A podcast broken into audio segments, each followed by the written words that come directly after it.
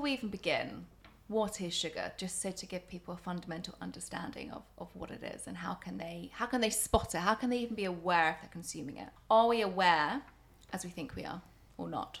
So I think that's one of the big problems, and this is one of the problems with ultra processed food. So you've said that uh, 62% of our sugar intake comes from ultra processed food. We know about 70% of our salt intake comes from ultra processed food. And the thing is, we're just not aware of this. And I think as well that there's a lot of miscommunication, firstly about the health effects of sugar, but also about what's actually in our food. So you see on the front of lots of foods low, no, or, or reduced sugar, but actually they're still packed with sugar, you know, like baked beans, for example. Mm. But if we take a step back and actually think about what else could be considered almost in a similar way to sugar, we know that sugar is a carbohydrate and we know that carbohydrates are ultimately broken down to different types of sugars. So, any of the kind of refined carbohydrates we're also consuming far too much of, in my opinion. So, a lot of these are staples. So, lot, uh, white rice, for example, white bread, white pasta. These are actually broken down to these simple molecules that we call sugar. And it's these simple uh, molecules of carbohydrates that circulate in our blood that cause these downstream unfavorable effects for us. Mm-hmm. So it just means that you know having a a bowl of white rice or actually a spoonful of sugar in your tea can ultimately have the same effects. So that's why you know, we shouldn't be demonizing mm. one particular added sugar mm-hmm. when you've got the source of the sugar there that we're ignoring. Mm-hmm. And that's why and that's what manufacturers use to sort of try and trick you to say, well, added sugar is zero because we've got all these starches and things, which is the way plants store sugar uh, in the food. It is again about educating people and not demonizing, not being too reductionist mm-hmm. again mm-hmm, yeah. to uh, attack only sugars. Because if you do that, you're falling into the trap, just like we demonize fats the food industry just changed the name of it. They move it around. They, you can't see it, and at least there's 50 different names for mm-hmm. sugar you can find on the back of a label of ad, ways that they can add sugar without you seeing it. It's really important that people understand that all carbohydrates potentially can produce these much smaller sugar molecules, which end up as you know I mean, like, like table sugar, essentially, the sucrose, and except things that have high amounts of fiber in it, and those carbohydrates are the ones that aren't broken down that easily to sugars, and so most of them are healthy. So that's what people need to think about when they talk about sugar is this more general idea of it.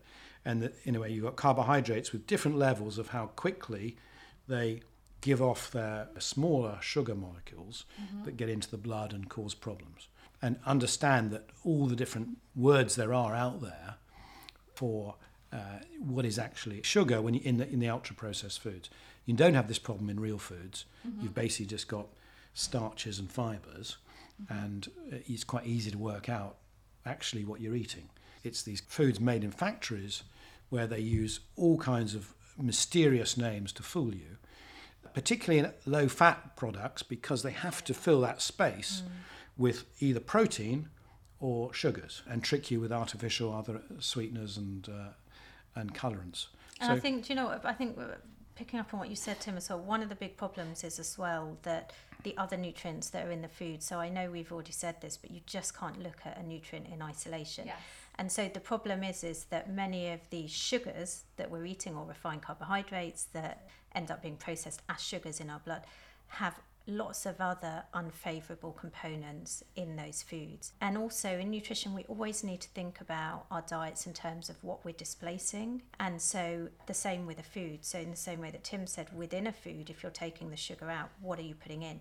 But the same within your diet. If you naturally have a tendency to want more uh, sugary, so more sweet foods, then what is it that you're going to be replacing and displacing? And i think that's a really important consideration. Before we go on to that is the natural sugars versus the mm-hmm. refined sugars. So i think it's really interesting when you obviously just mentioned that sugar is sugar.